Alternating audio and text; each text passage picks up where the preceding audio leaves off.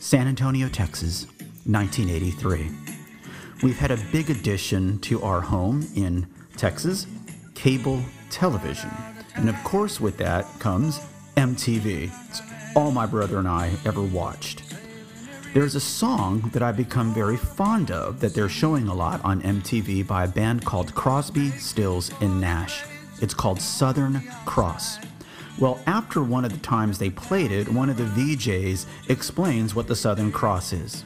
And he says, it's only visible from Australia and if you're in the Southern Hemisphere. I've since learned that's not entirely true, but that's what I believed in 1983.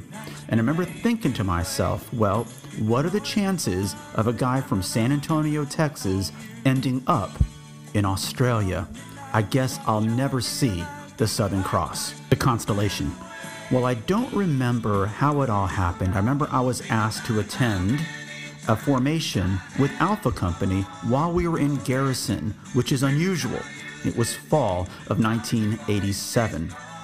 I think it was First Sergeant Young who came out and made the announcement that Alpha Company, Cold Steel, would be deploying to Australia still get chills. Um, total military discipline breaks down. The place goes crazy. I remember the guys in second platoon chasing me down and just dogpiling me.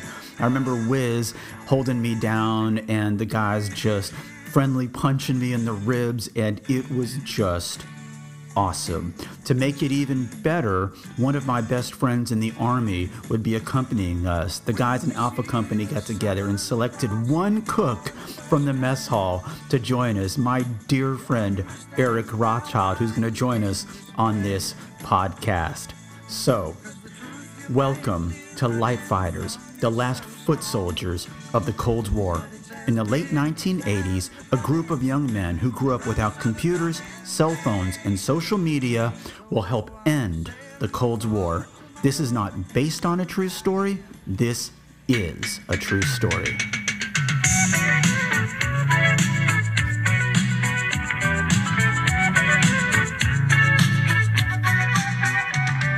Ah, yes. Good day, Light Fighters. I've been looking forward to this show. Again, uh, Doyle Kruger, Sergeant Doyle Kruger, is also going to join us on this episode. If you weren't an Alpha Company, I'm hoping you'll listen to this podcast. We were representing everybody in the division, everybody in the battalion, and it just you just can't imagine it. I'm, I'm convinced there were some guys in Alpha Company that didn't really even know where Australia was. As I mentioned in the last episode, I always loved maps and globes and knew Australia. I knew it was a long, long way away, and so we'll talk about that as well. All right. Now, it was an exchange program, as I recall. I remember as soon as we got the announcement, I went straight to the library to learn everything I could about Australia. In fact, I don't know if anybody still has a copy of this. Back in those days, Fort Ord had a newspaper, and I was given the job of doing the story. I actually wrote the story for the Fort Ord newspaper when we got back from Australia. So I went down there, really wanted to pay attention to things and take care of things uh, in my mind so I could write about it when I got back. And of course, of course, a lot of things that happened in Australia couldn't print in the family friendly newspaper, but we're going to talk about that as well. Okay.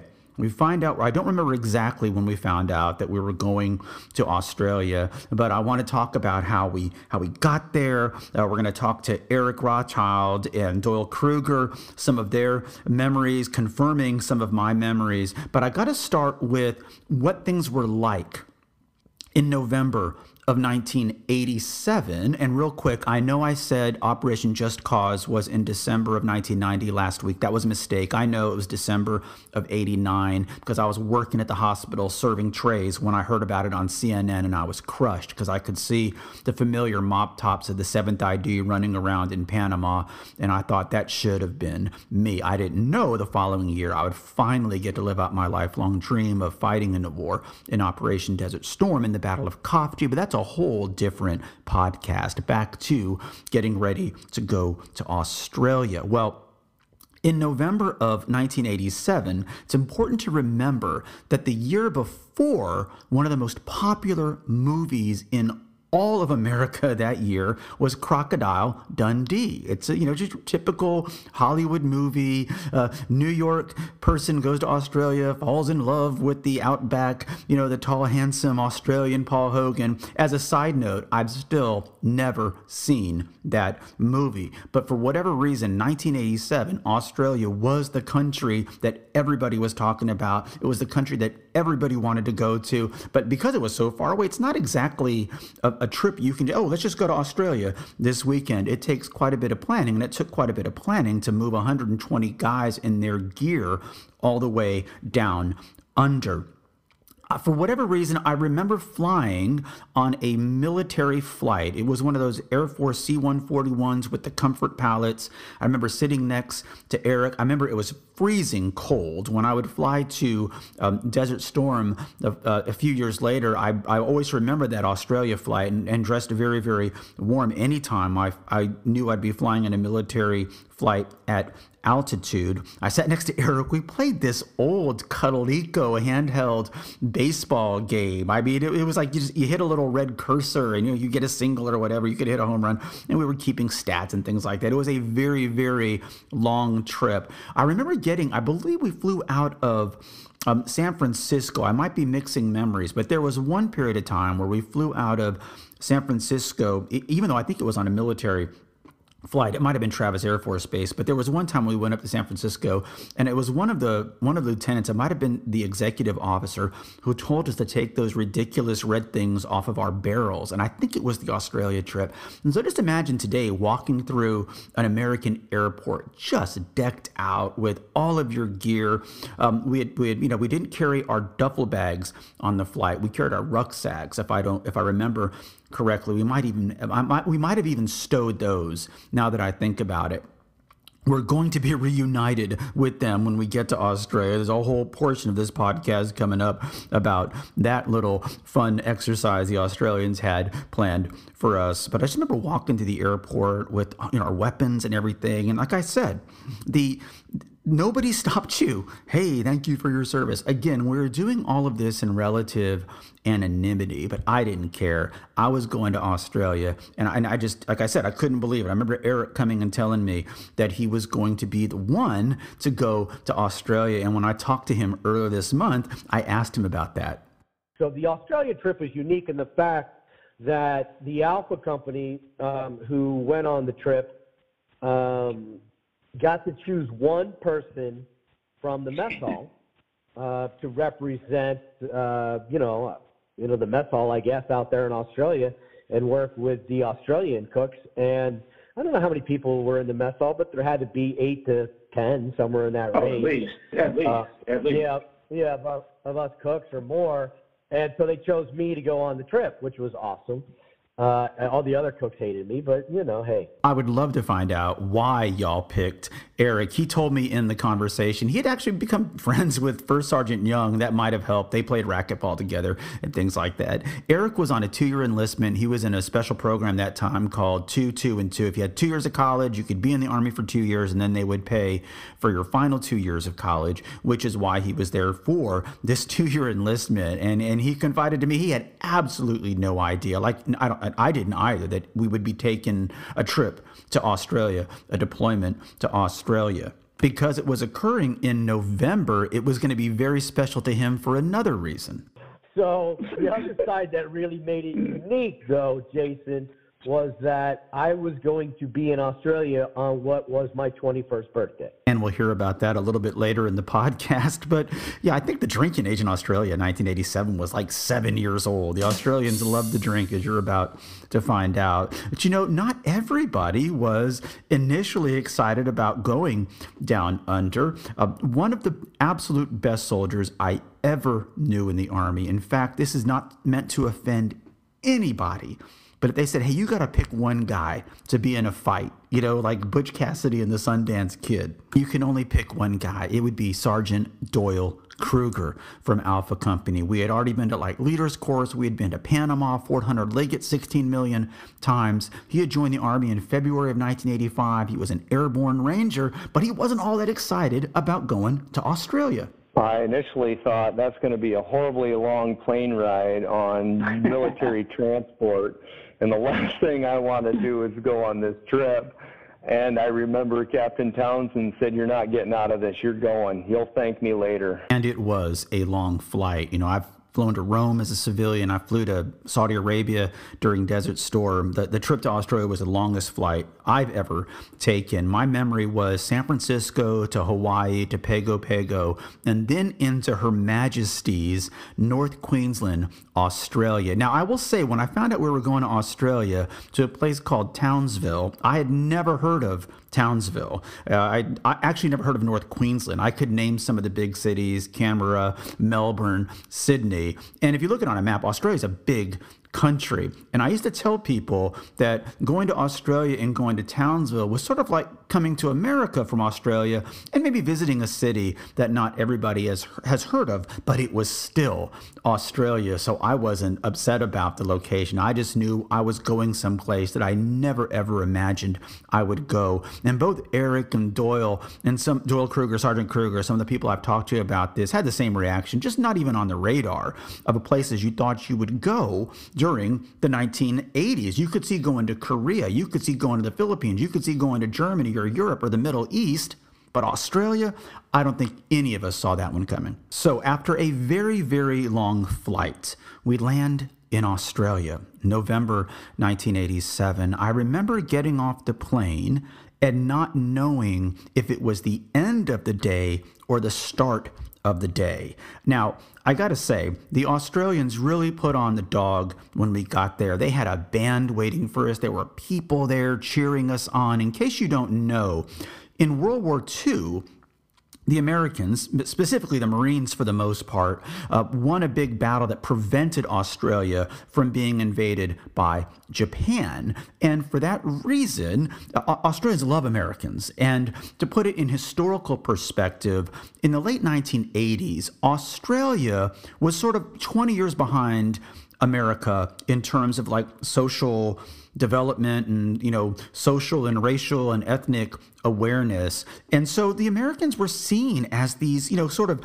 forward thinking, a little more open minded people. And, and they all knew we were coming. When we talk about the catamaran cruise, I can assure you that the, the people waiting for us in Australia, especially the Australian ladies, they couldn't wait to meet the Americans. I remember um, Lieutenant Lambatis coming over and saying, Hey, Doc, there's two young ladies here that want to meet somebody from Texas. And I, I think they were probably a little disappointed. They were looking for the big, tall Texan and here comes this thin Hispanic looking guy. But um, I remember that very well at the airport. Well, when we finished with customs, we did some exchange. The exchange worked out very well for us. I think I had $130 and I got back like $150. The dollar was worth more than the Australian dollar. I saved some of that Australian money. I've since lost it. I've since lost so many of the pictures and things from Australia.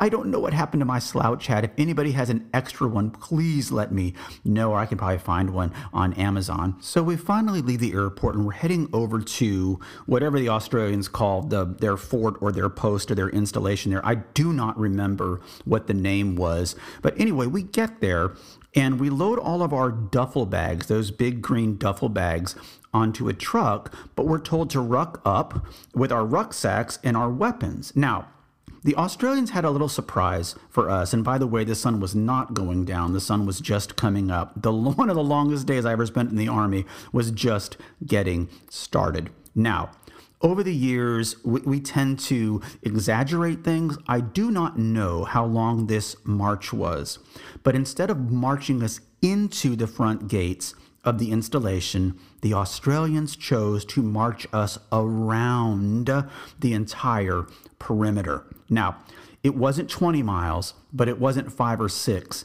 either. It was a long, long march. We had just gotten off the plane I know personally I had all kinds of stuff in my rucksack that I would not normally take with me on a field deployment. I'm sure the Australians thought, hey, we're going to show these Americans uh, how tough we are. Well, we were pretty tough ourselves. Something the Australians could not have known is that we'd already been to Panama. So, you know, marching around in North Queensland, Australia in the tropical heat was no big deal to us. But it, it is the scene of one of my absolute favorite stories in the Army Eric, the cook, like me, is in headquarters company. We're attached to Alpha Company when we deploy to the field.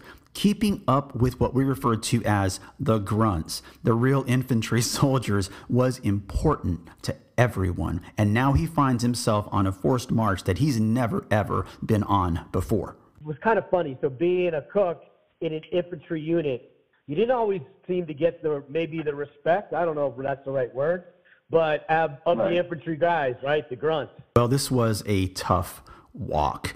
And I can remember, even I was carrying stuff for some of the guys. I distinctly remember carrying Robinson's M60 weapon for a period of time. I carried um, some base plates, some bipods, and stuff during that march. And like I said, I, I really think we were at the peak of our fitness and our unit cohesion, especially after Panama. But back to what Eric said the need to get the respect of the grunts, the 11 Bravos. I assure you, that day in Australia, Eric earned that respect. He made the march with all of us, and I will never forget. Like I said, it's one of my favorite stories. He comes to me when we finally finished the march and we're at our, our barracks. It wasn't even the barracks, we slept in a carport underneath the barracks. But for infantry soldiers, anything with a, a roof and a cot, that's, that's like luxury accommodations uh, for light fighters. Eric came to me and said, Jason, promise me you'll tell everybody I made the march because it was important to all of us. He didn't fall out. Uh, I don't know how many of the other cooks would have made it. Eric went on to tell me he had always been an athlete. You should see him now. He could he could make that march today, uh, probably uh, just as well as he did back in 1987. He's big time into fitness and training and things like that. But he really was adamant that I tell people that he finished that march. And so I'm telling people if you're a friend or family member of Eric Rothschild, the cook, hung in there with the real infantry soldiers, the grunts. And he wanted me to know that day, and he wanted everyone else to know. So I'm telling you, he did not quit. He did not fall out. And that's what I mean about the esprit de corps, the spirit of the corps in our unit. You did not want to fall out. You didn't want to be a Lima Delta. I thought, as much as I love 4th Battalion, 21st Infantry, I worked with all the different infantry companies at different periods of time on shorter deployments at the range and different areas. I really did think our company was the best company. Um, I felt our second platoon was the best platoon. And candidly, I felt I was the best medic in the battalion, not because of my medical skills, but because I'd learned to do every job of the headquarters element of the platoon in terms of forward observation land navigation, could shoot and clean all the weapons except for the M60. And so I really felt like we were hitting our stride. And I know the Australians thought they were going to wear us out on that first day, but they didn't. Um, we made that march, and then we marched, marched into the camp and got settled in. And so finally, it's evening time. And what I learned in Australia was no matter how remote the Australian military installations was, all of them had what was called a boozer barn. And so we're, we're celebrating our arrival in Australia with some of the Australian guys. I don't remember who it was. One of the soldiers was buying these things called yard glasses. It's a, it's a glass of beer that's a yard high. And I think the whole trick is to drink it in one, you know, one shot. And so I've done it. And of course, course, I weigh 140 pounds in those days. I am already past the legal limit. So I go to sit down at the edge of this pavilion and I'm looking out into this little field between the buildings. And I think, man, I must be uh, way far, way more far gone, far gone than I, I thought. I'm looking at this trailer that's sitting out there, and to me, it appears to be sweating. There's water kind of running down the side. And it's a big trailer because when I walk over to it, I have to put my foot on the wheel and pull myself up to look into it. It is a, just imagine a U-Haul truck that you see on the road with the half of the top cut off, at least that big. Packed with ice and packed in that ice, I don't know how many cases it was, of 4X and Foster's lager beer. I mean, I for a second I couldn't even speak, so I jump off the I jump off the wheel and I go running over to the guys. Hey, stop buying beer! Stop buying beer! They brought us some, and I'm telling you, uh, for many years I thought that maybe I'm remembering this incorrectly, but I checked with Sergeant Doyle Kruger, and he confirms that that actually happened. That's a fact. I was there. I saw the same trailer and um, had my share. We all did. And it kicks off a night of nights. I mean, we uh, I had actually tried to rent a car when I got to Australia. I actually did rent a car. It was a blue Hyundai Excel, but of course, with the wheel being on the wrong side and driving on the wrong side, I pulled out of the rental car, drove right into traffic. It's like a Fast and Furious movie. Cars are going by the wrong way, and I'm you know fishtailing around. I brought the rental car back and said, "Nope, no way. I'm gonna kill somebody uh, like myself if I try to drive here in Australia." So we're taking cabs. We go into Townsville. The Australians are taking us down to where the clubs are. I don't remember what night it was. It was a weeknight, but I mean, young people can find stuff to do in a city any time of the year. And like I said, we there there had to be enough for every guy to have a couple of cases of this beer. It was just tons and tons of alcohol. And one of my ever-present memories is our dear Sergeant Fonseca, who has since passed away. I will never forget him on, you know, the light up dance floor. And he's just, he's just had too many. And it's like, yo ho, blow the man down. And he just goes careening off the dance floor into the tables. And you can see the candles flying everywhere and the people trying to help him back up. Uh, like I said, there's just not been enough time to talk about everybody. But Sergeant Fonseca was just one of those guys, another one of those soldiers in Alpha Company that was just so dependable and so great. Again, I'd gone to Light Leaders course with him.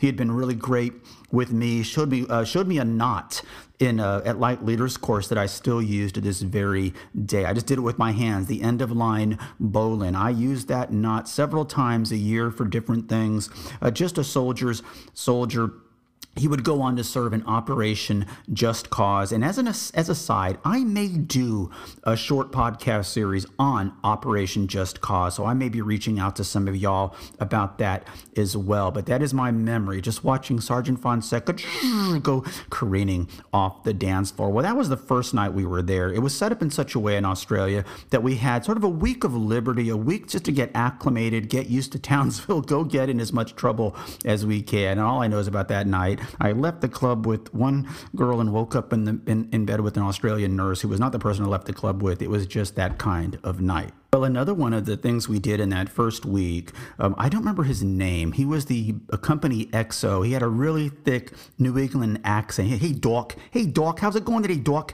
And, and he actually got on the local radio station. We were going on a catamaran cruise at the Great Barrier Reef, and they had rented these catamarans for us to go on. He basically got on on the, the radio and said, "Hey, you know, we're looking for some people to hang out with us, specifically ladies, on this on this catamaran cruise." And a lot of them showed up, and it was just another another great day. The catamaran cruise. I, I don't have those pictures anymore. I got rid of so many pictures years ago. But if anybody has any pictures of the catamaran cruise, I would love to see them. And I mean that first week, I don't know, I don't know how we survived the the training in Tully. I mean, it was just a party every night. And then of course we went up to the whole purpose we were there, the the jungle training school up in Tully.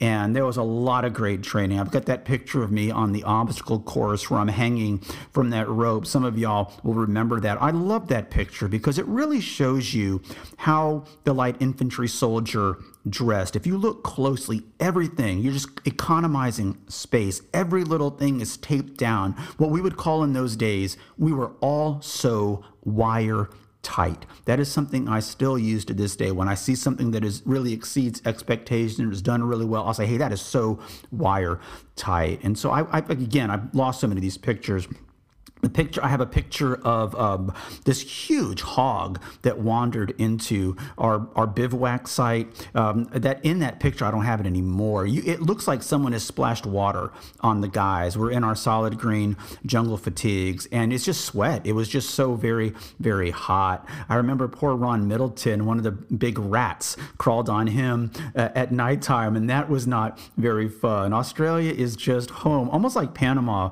in a way. It's just home to so many many dangerous things. But again, we had been to Panama, and so we were in good shape for this. And while I don't remember a lot of the stuff we did, in the in the jungle part of the jungle training part of the Australia deployment. Back to Sergeant Doyle Kruger, he does remember this. Well, my favorite memory as far as military related would be when we went to the bush with the Australian Army and of course, we'd been at it for a little while. We were doing pretty well, and we went to a live fire range.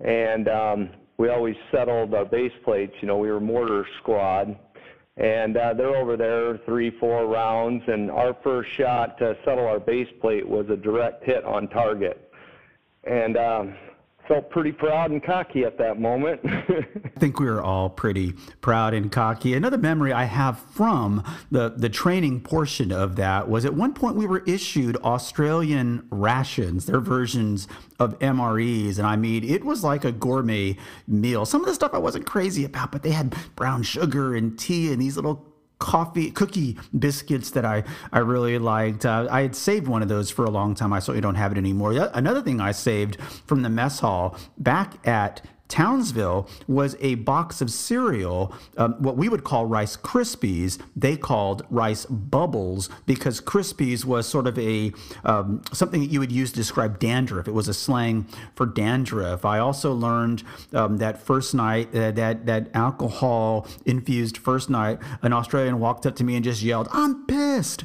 I thought he was mad. That's just their slang for being drunk. And so, anyway, um, great, great memories, both in the field, in Townsville. But one of the things that I've got to tell you about. One of the stories occurs again while we're up in Tully doing the training, and we're going on a whitewater rafting training exercise on the Tully River. And um, we'd, we'd done a lot of work in the Zodiac boats in, in, Panama. The difference was these did not have outboard motors. We were going to be rowing down the Tully River.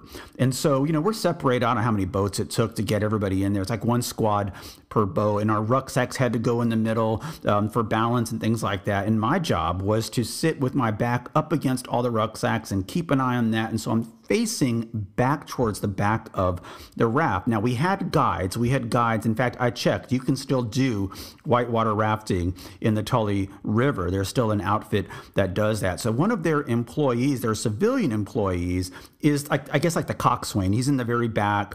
I guess he's he's using the rudder. I don't remember. I just remember he was sitting in the back and he looked like your prototypical Australian, big, burly, red faced. And so if you've ever done whitewater rafting, you know, for advertising purposes, they show you, you know, going down the rapids and dodging rocks and things like that. But a lot of it, it's just very still water. And you're just kind of floating down the water, keeping the, the raft going straight. That's what the training was all about. The teamwork again and things things like that that we worked that we had worked on before. So we were not strangers to being on the river, being in the rafts. Well, what, what was new was having a civilian with us, especially this particular Australian. So at one point, when we're kind of just uh, calmly floating down the river, he looks at me and asks me a question. He says, Hey, mate, how did a Mexican get in the American Army?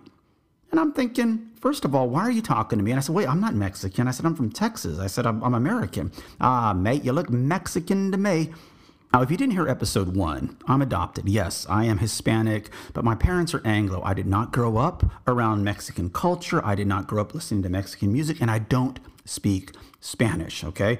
And so this guy just won't let it go. Hey, mate, you look Mexican to me. How's a Mexican? And just, and the guys can tell I'm starting to get a little irritated with this guy. Like I've said in the past, one of the things, you heard Eric talk about it, you want to keep the respect of the grunts, of the 11 Bravos, of the infantry guys. I had never done anything to interrupt training, to slow down training. I had never been a burden when I'm attached to 2nd Platoon Alpha Company. And Wiz and Lieutenant Lambatis can tell I'm getting a little irritated with this guy because I'm starting to, to, to kind of talk back to him and I'm dropping some F bombs and I'm you know telling him to stop talking to me. And so Lieutenant Lambatis says from the edge of the raft, Hey, Doc, take it easy. Don't worry about it. And then he looks back at the guy and says, Hey, man, we're, we're training here. We don't need any input from you. And if he's like, oh, I'm sorry, mate, didn't mean anything by it, didn't mean anything by it. Well, we get to a another smooth patch on the river. And i think okay this guy has finally let it go. And so we start floating down the river again. And then this knucklehead starts singing a song that i've since learned is by james taylor. And he starts singing mexico mexico never been there but i still want to go. I lost it I wildcatted him. I jumped off the floor of the raft. We go tumbling out of the back of the raft into the river. I'm flailing away at this guy. He's screaming, Are you crazy, mate? What are you doing? I can remember Captain Townsend coming across, George Washington style, standing up in his raft with his hand on his hip, looking down at me. Doc, Doc, what the heck are you doing? Doc, get out of the water. Doc, get back in your raft. And so, of course, we're going to take the rafts to the side to get everything, you know, resettled. I think it was Eric Anderson. I thought he had been hurt. He was laying on the floor of the raft. I thought he had hurt his ribs. And I thought, oh my gosh, I, I caused him to get hurt. He was laughing so hard. All the guys were, were laughing. You know, they, they had jumped in to try to pull me off of this guy. And of course, they're okay, listen, for the rest of the trip, you two guys don't say a word to each other. And so, you know, that was a very embarrassing moment in many ways for me. But if you've ever been in the military, you know, sometimes when you do these knucklehead things, it makes you rather legendary with the guys. But that is one of my ever present memories of the trip to Australia was wildcatting that guy on the Tully River. And, and the guy's like, man, Doc, I've never seen you really lose it like that. Well, anyway, after Tully, we come back to Townsville for one more week. And of course, I think it was right about the time we were about to leave, or it could have been while we were still in Tully. You may remember Eric said he was going to celebrate, Eric the cook was going to celebrate his 21st birthday in Australia. And, and given what First Sergeant Young had seen about the way uh, the rest of us had been using our free time, Eric had a funny story about his 21st birthday evening. Is going back to my birthdays. My birthday actually fell on during that seven day period where we were locked down and we were not allowed to leave the, the, the base, you know, our, our little camp. Mm. And I, I went to First Sergeant and I said, First Sergeant, First Sergeant Young, I said, listen, you know, it's my 21st birthday, and you only get one, and you really, it's, you, I'm in Australia, and he kind of he kind of did one of these where he looks away, but he's talking to me. He goes, Rothschild. He goes, as long as you're back by 5 a.m., I don't care what you do. But he threw in the big but. You could not go out with your American buddies. See you at 5 a.m. Wow. So me being the cook, I I had to go. You know, I worked with the in the mess hall with the Australian Army dudes, and that's who I spent my 21st birthday out on the town with. None of you guys, none of the Ameri- my American buddies, all these Australian Army dudes that I had no idea who they were and and man, you know, the beer's a little bit stronger. Found out the hard way. It's a, and, it's uh, a lot stronger. Well, we finish our training up in Tully. We come back down to Townsville for one final week, and I remember that very well for a couple of reasons. I'd met someone, a young lady on the catamaran cruise named Deanna Smith. She was from New Guinea, and uh, you know, we kind of saw each other a little bit in that last week. But on the day before we left, I was out of money. I couldn't even afford a taxi cab, so I was walking everywhere. I was walking back to the base, and I saw her, and she came across across the street and she said to me, she goes, "Oh hi." I said, "Well, you know, I'm leaving tomorrow. Uh, I, I, just had to say goodbye." And and she goes, "Oh well, I was at the infirmary this morning, and I want you to know that I tested positive." And of course, I'm thinking, "Uh oh, big trouble here coming up in nine months." And then she says, "Yeah, I tested positive for strep throat. It's like you might have wanted to lead with that. Anyway, one of my worst memories of my time in the Army was the flight home from Australia with the worst case of strep throat that I've ever had. In fact, uh, the chief, uh, our, our medical uh, doctor there, um, at one point was contemplating having them land the airplane in Hawaii and taking me off the airplane. He was so worried about my my uh, airway closing, but he arranged for someone to, to to meet the airplane with some penicillin, and I took penicillin. I slept pretty much the whole flight. I was deathly, deathly ill uh, on the flight home, but I got back and everything was fine. I wrote the article for the Fort Ord newspaper. I think it was called the Bayonet, now that I think about it.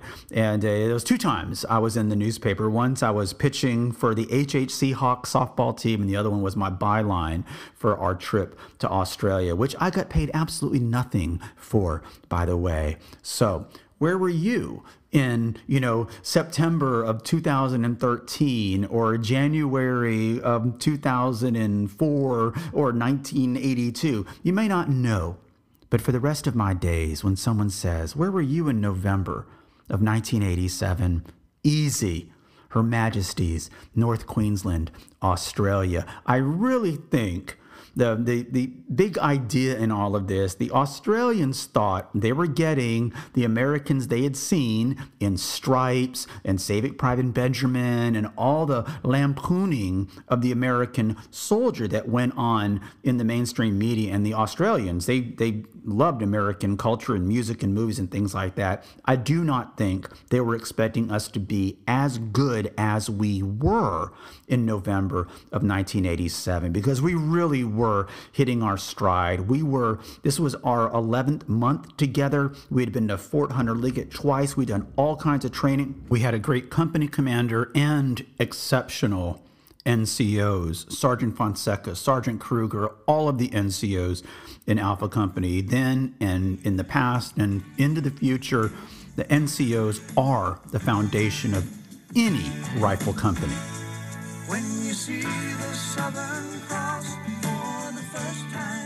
And as a side note, I was having so much fun in Australia, I never saw the Southern Cross. And when we were in uh, Townsville and uh, having our fun before and after Tully, I, I didn't know where the stars were half the time, so I would not have been able to find some obscure consolation, no matter how obvious it might have been in the Southern Hemisphere. I have thought about the Australia trip so many times, and I've told so many of those stories over the years to so many people. It really was, for me, it wasn't the hardest field problem we ever went on, in my in my estimation, but it was the most fun. It was the most fun I had in the Army. And in some ways, it was a bit of a mixed blessing. You know, when I got out of the Army and was in college and my friends would want to go to the coast for the weekend, it just wasn't all that exciting. It's hard to top a trip to Australia. I want to thank Eric Rothschild, who is now big time fitness guy. I hope you are following him out on Facebook. And I want to thank my dear friend, Sergeant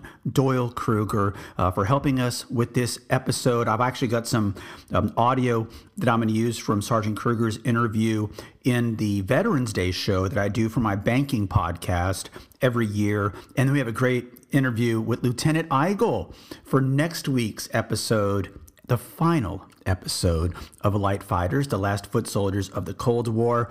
We're going out to Death Valley, Fort Irwin, the National Training Center. I've saved it for last because it really was, for me, the hardest field problem that we ever went on. And and of course, that will be our final episode. And it, it will probably be a bit of a longer episode as this one was there simply has not been enough time to talk about so many of the great people I met in the army. One person, I just, if you'll please permit me, especially those of you in Alpha Company, one of those people that I've not talked enough about was Wiz, the RTO, William Wisnut from, I think he was from um, St. Petersburg.